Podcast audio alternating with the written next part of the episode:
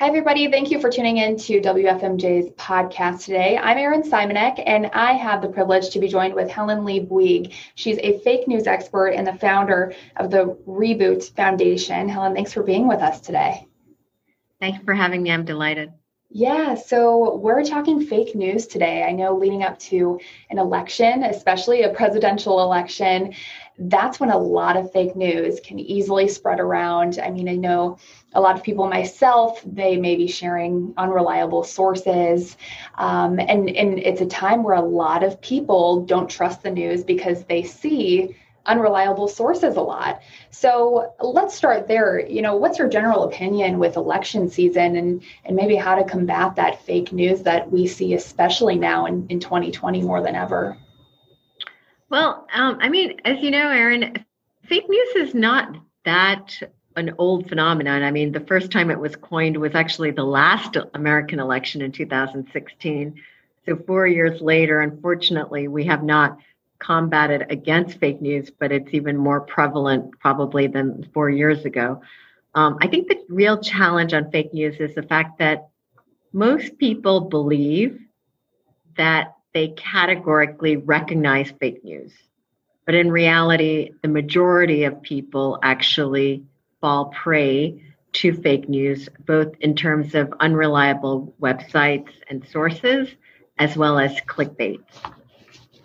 So, I mean, let's just give some basic examples. I know I see when I go on social media, people will share an update about President Trump or uh, Joe Biden. And I'll look at the site and I won't recognize the site that they shared it from. Um, you know, information will be very skew.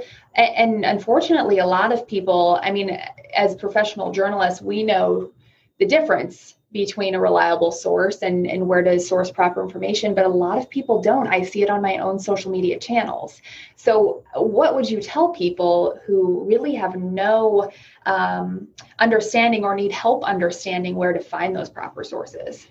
Yeah, I mean, I think it's just first being aware that we are all prey to uh, fake news, especially on social media and that we need to remind ourselves, as you just mentioned, that we need to review the sources, actually look at the author, understand the background. Could there be biases?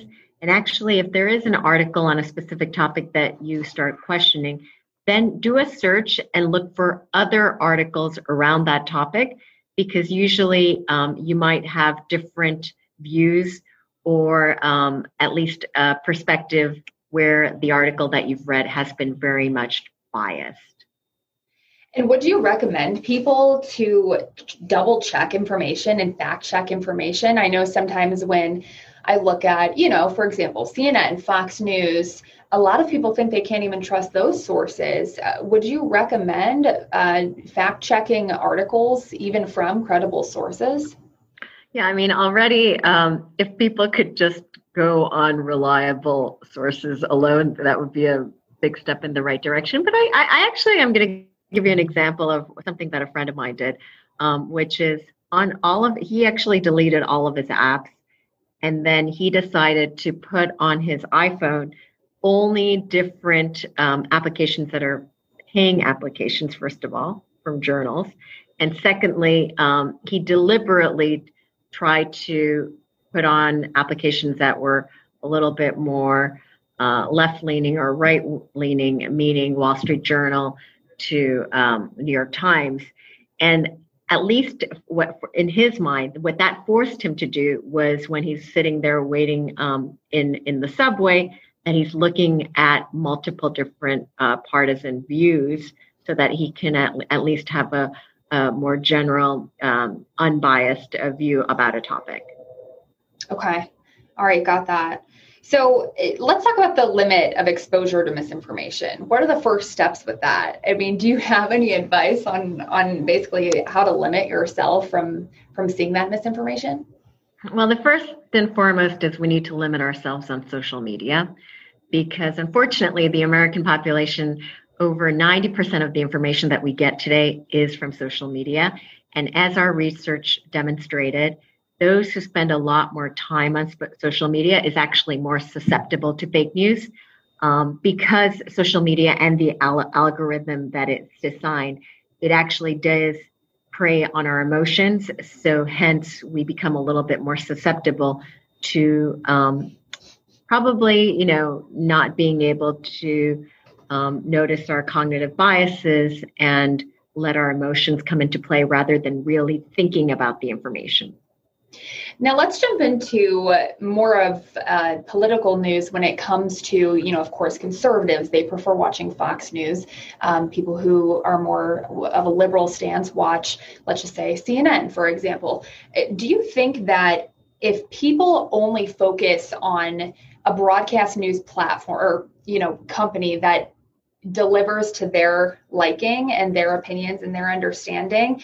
I mean, do you think that that's healthy? Do you think that they should not be doing that? Do you think they should be, you know, trying out different broadcasts and, of course, fact checking with maybe uh, print sources as well to make sure that the information they're getting is factual enough for them to form their own opinion? Well, I think the beauty of democracy in and of itself is the fact that we can have different opposing views and actually even change our own opinion.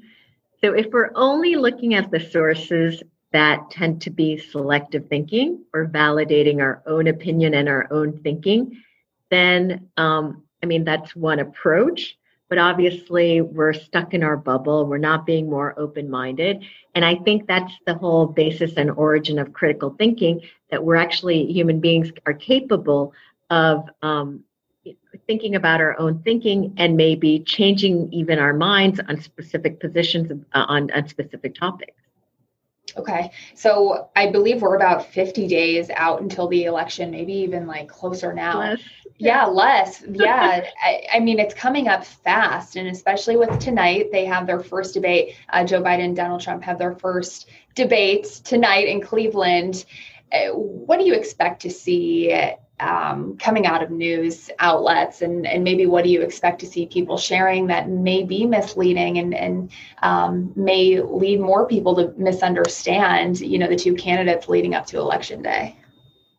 You know um, clearly the biases at least the clickbaits are going to be again that old joe made gaffes right?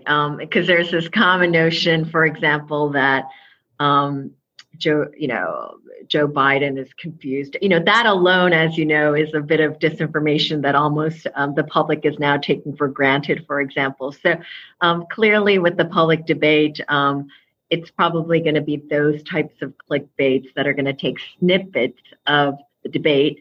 Um, for those who don't actually sit and listen to the entire debate, that's going to be passed around, which again is not very helpful. Right, exactly. And of course, it, with something so important like a presidential election, this is when you really need credible journalism. So it's important now more than ever. Absolutely. And that's why it's important that folks like, like you continue um, to, you know, making sure that we, we have the relevant factual reports out there. All right, Helen Lee thank you so much for being with WFMJ today. We really appreciate your time and all of your information. Thank you so much for having me. Take care.